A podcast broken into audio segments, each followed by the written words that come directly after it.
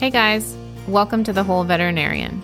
My name is Doctor Stacy Cordovano, and you know we've got some stuff going on in this profession of ours. On this podcast, I will speak with outside-of-the-box thinkers to hear new ideas on ways to improve our day-to-day life. I want veterinarians to learn to be happier, healthier, wealthier, and more grateful for the life that we've created. Now let's get started. Today's guest is Doctor Melanie Barham. Doctor Barham is the founder of the D V M Project and is a career and small business consultant located in Canada. Melanie has previously worked as an equine veterinarian and currently teaches and coordinates a surveillance program at the University of Guelph. She recently co-organized the Global Veterinary Career Summit, and in her spare time, she has a beekeeping yard with her partner, Tim, enjoys riding horses, and spending time with her two children. Thanks for joining me today, Melanie. Oh, thank you so much for having me, Stacy.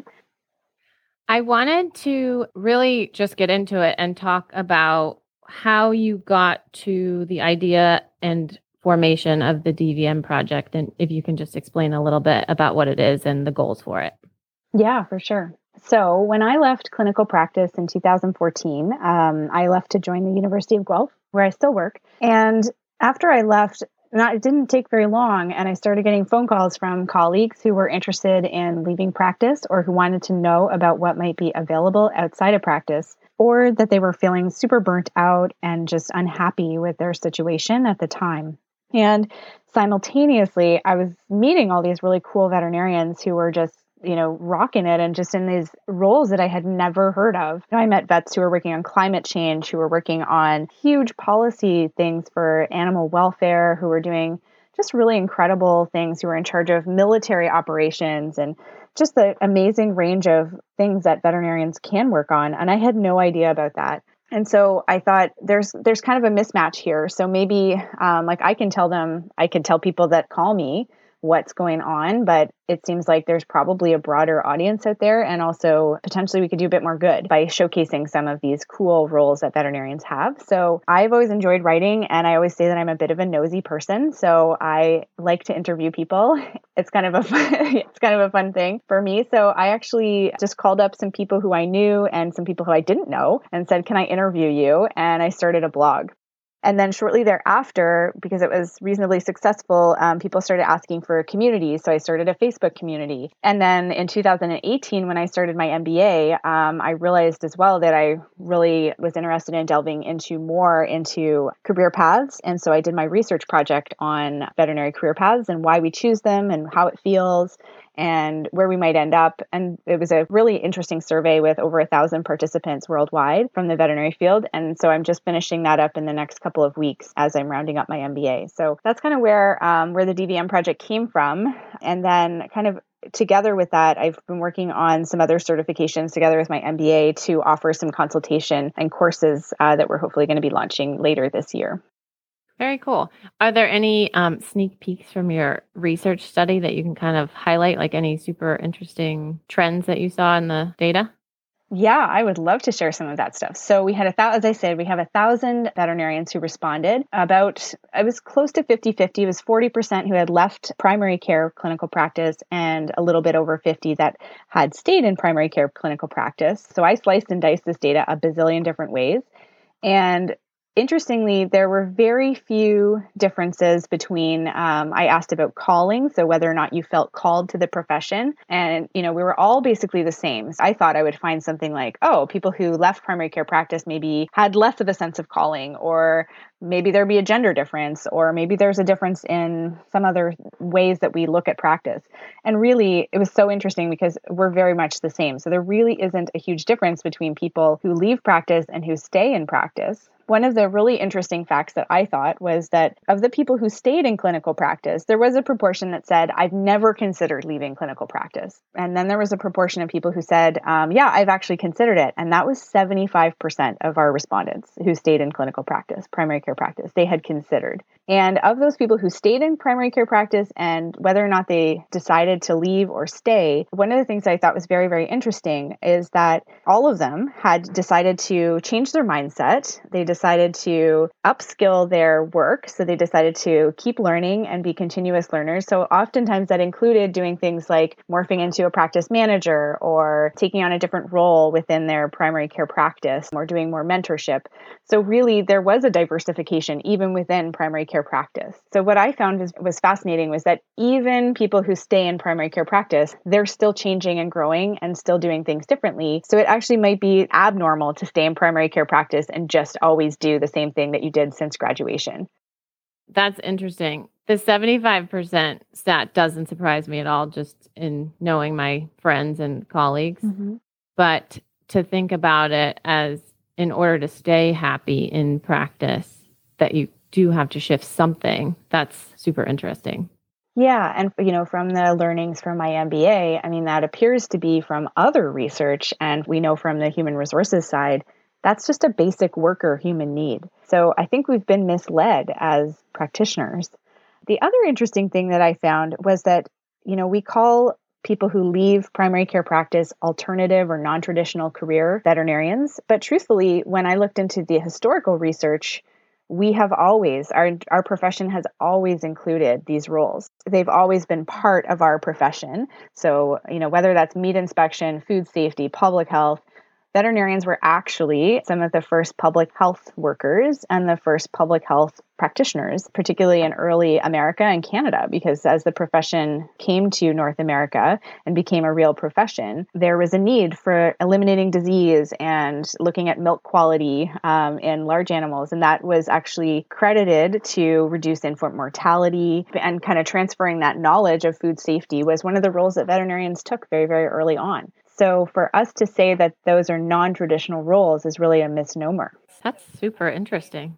Yeah, and I have to give credit to the Ontario Vet College, their historian who manages the um, the museum. She gave me some of those links and we had such a great conversation. She's a really interesting, really interesting person. Very cool. Yeah, this is definitely taking you down some enlightening paths. Super interesting. I did just want to go back to your career counseling. So you do offer services to individual veterinarians right now, correct?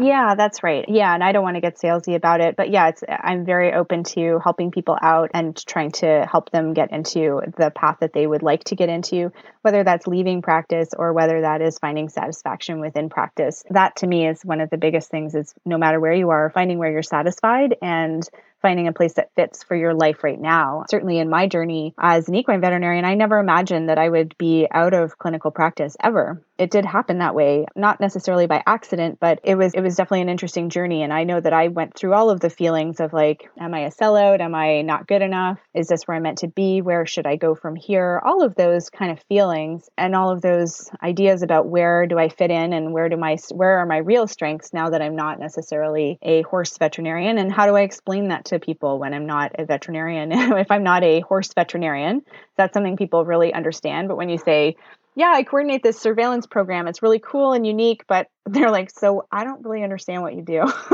So it, it just takes time, right, to get through those things. And that's what I really find a lot of joy in helping people with. I hope that that's what I can contribute to our profession as well, as finding really good places for people to fit into their lives where they are right now and how to find satisfaction no matter where they are.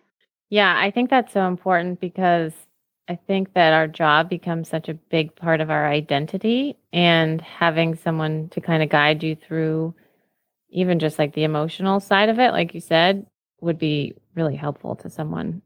So I know it was not long ago that you came up with the idea for this Global Veterinary Career Summit, which just happened. Mm-hmm. Can you walk us through the history of that? Because the brief history you gave me is shockingly awesome, how it came together. Okay. So I knew Doctor Ebony Escalona, who she works in the U K. She's also an equine veterinarian, and She and I had met up over the past couple of years because she manages a community that's very similar to the D V M Project called Vets Stay Go Diversify.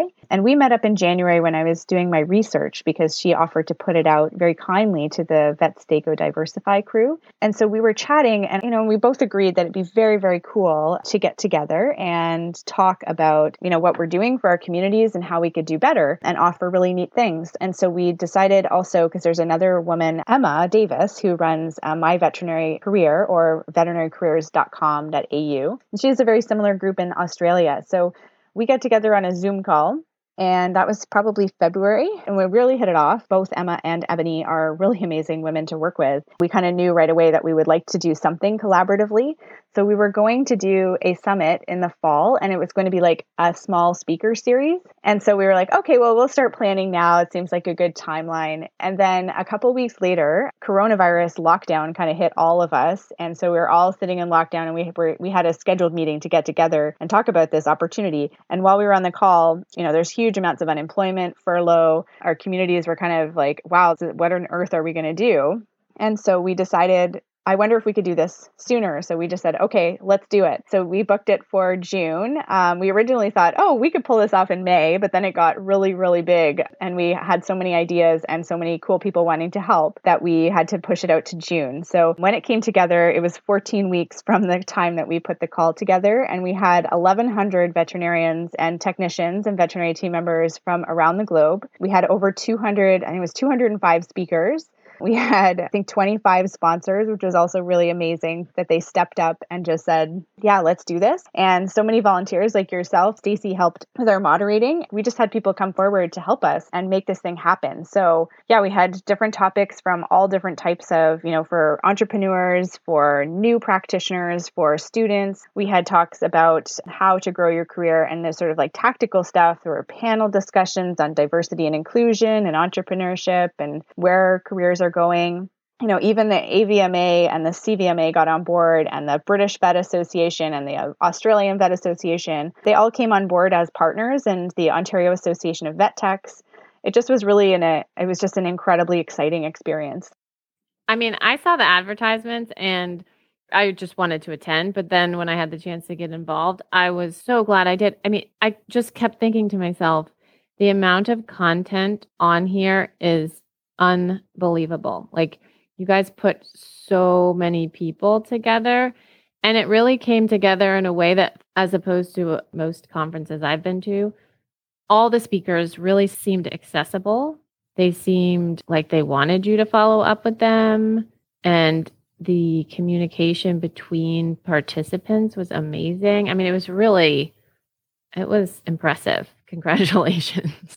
Thank you. And you know what? Honestly, we would not have been able to do this without our sponsors, without our speakers getting on board, without our big team of volunteers. And to be honest with you, the community, so those eleven hundred people came together, and I was just, I could not have been more surprised about how many messages and discussions and meetups that happened. Like, I think there was, when we stopped the event, when the event stopped being live on June twenty-eighth, it was, I think we had over fourteen thousand messages, which is insane. Like, and over the course of like four days, which are five days, which is crazy. But I think the other neat thing about it that our platform allowed us to do is that it, the event is still live for twelve months, because there's no way that most people during coronavirus could get through all that material. So like, I'm still listening to the talks because as the organizer, I didn't get to do, I didn't get to participate in a lot of them live. They're just like running around behind the scenes. So I'm just listening to them when I can. And it's been really nice to fit in because I've paid for this, you know, the C E is there, it's ready to, ready to listen to, which is really fun. Yeah, no, it is. I'm definitely still catching up on some that I had highlighted as well, and still connecting with a couple people via messaging. So it's been great. And people can actually still join, correct? Yeah, so we still have about three hundred tickets for sale right now, and it is race approved too. So the program, we just got that this week, which is really exciting. And it's also approved for veterinary technicians too. So O A V T, the Ontario Association of Vet Techs, is also approved it for C E, and then race approved for seventeen hours, although there's over fifty hours of material on there. Great. Okay, good to know. We'll definitely link to that in the show notes and how to get tickets if people are interested in learning a little bit about some alternative options. The goal of this podcast is, you know, to help people think outside the box. So I'm so glad that I got to chat with you. And I always ask my guests, what is one small thing that has brought you joy this past week? Oh, to be honest with you, it has really been seen, this has nothing to do with vet med, but certainly it has had a lot to do with seeing my children be happy with animals this week. So we have a little farm and we harvested our honey last week, which was really fun. Um, we had an early harvest and it was just fun to teach them about animals and teach them about, you know, the wonderful things that they can bring. And, you know, whether that's riding a horse or whether that's like playing with our chickens, like just, just fun to see them interact with animals. I'm sure you have the same thing because I know you have kids and, and animals as well. It's just like such a joyous thing to see that passed on. Yeah, it is. Although I think they'd be really jealous if they heard that I could help them harvest honey. So I might not tell them about that. I'm, not, I'm not sure that's an endeavor I can take on right now. That sounds awesome, though. It's very sticky and it is, our toddler got just like covered in stuff. But that sounds so fun, though. That sounds amazing. Okay. Well, I know you guys are on Instagram. Where can people find you on social media, or what's the best way to get in touch with you? So yeah, I'm in. I'm on LinkedIn a lot under Melanie Barham, on Instagram at The D V M Project. And then the Global Vet Career Summit is global veterinary career summit dot com. So I'm going to mention my partners who are in this endeavor with me, who are really incredible, and you should check them out also. Vets Stay Go Diversify, and also veterinary careers dot com dot a u. So those two places would be other places to connect as well. And then um, just mine is The D V M Project. You can check out the blog. You can send me a message on Instagram or on Facebook or on LinkedIn. Great. Awesome.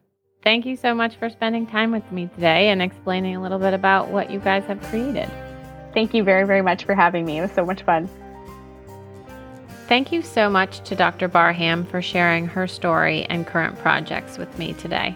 If there's one takeaway from this discussion, I really hope that you realize that if you've considered that veterinary medicine doesn't feel like the perfect fit for you at this moment in time, you're definitely not alone.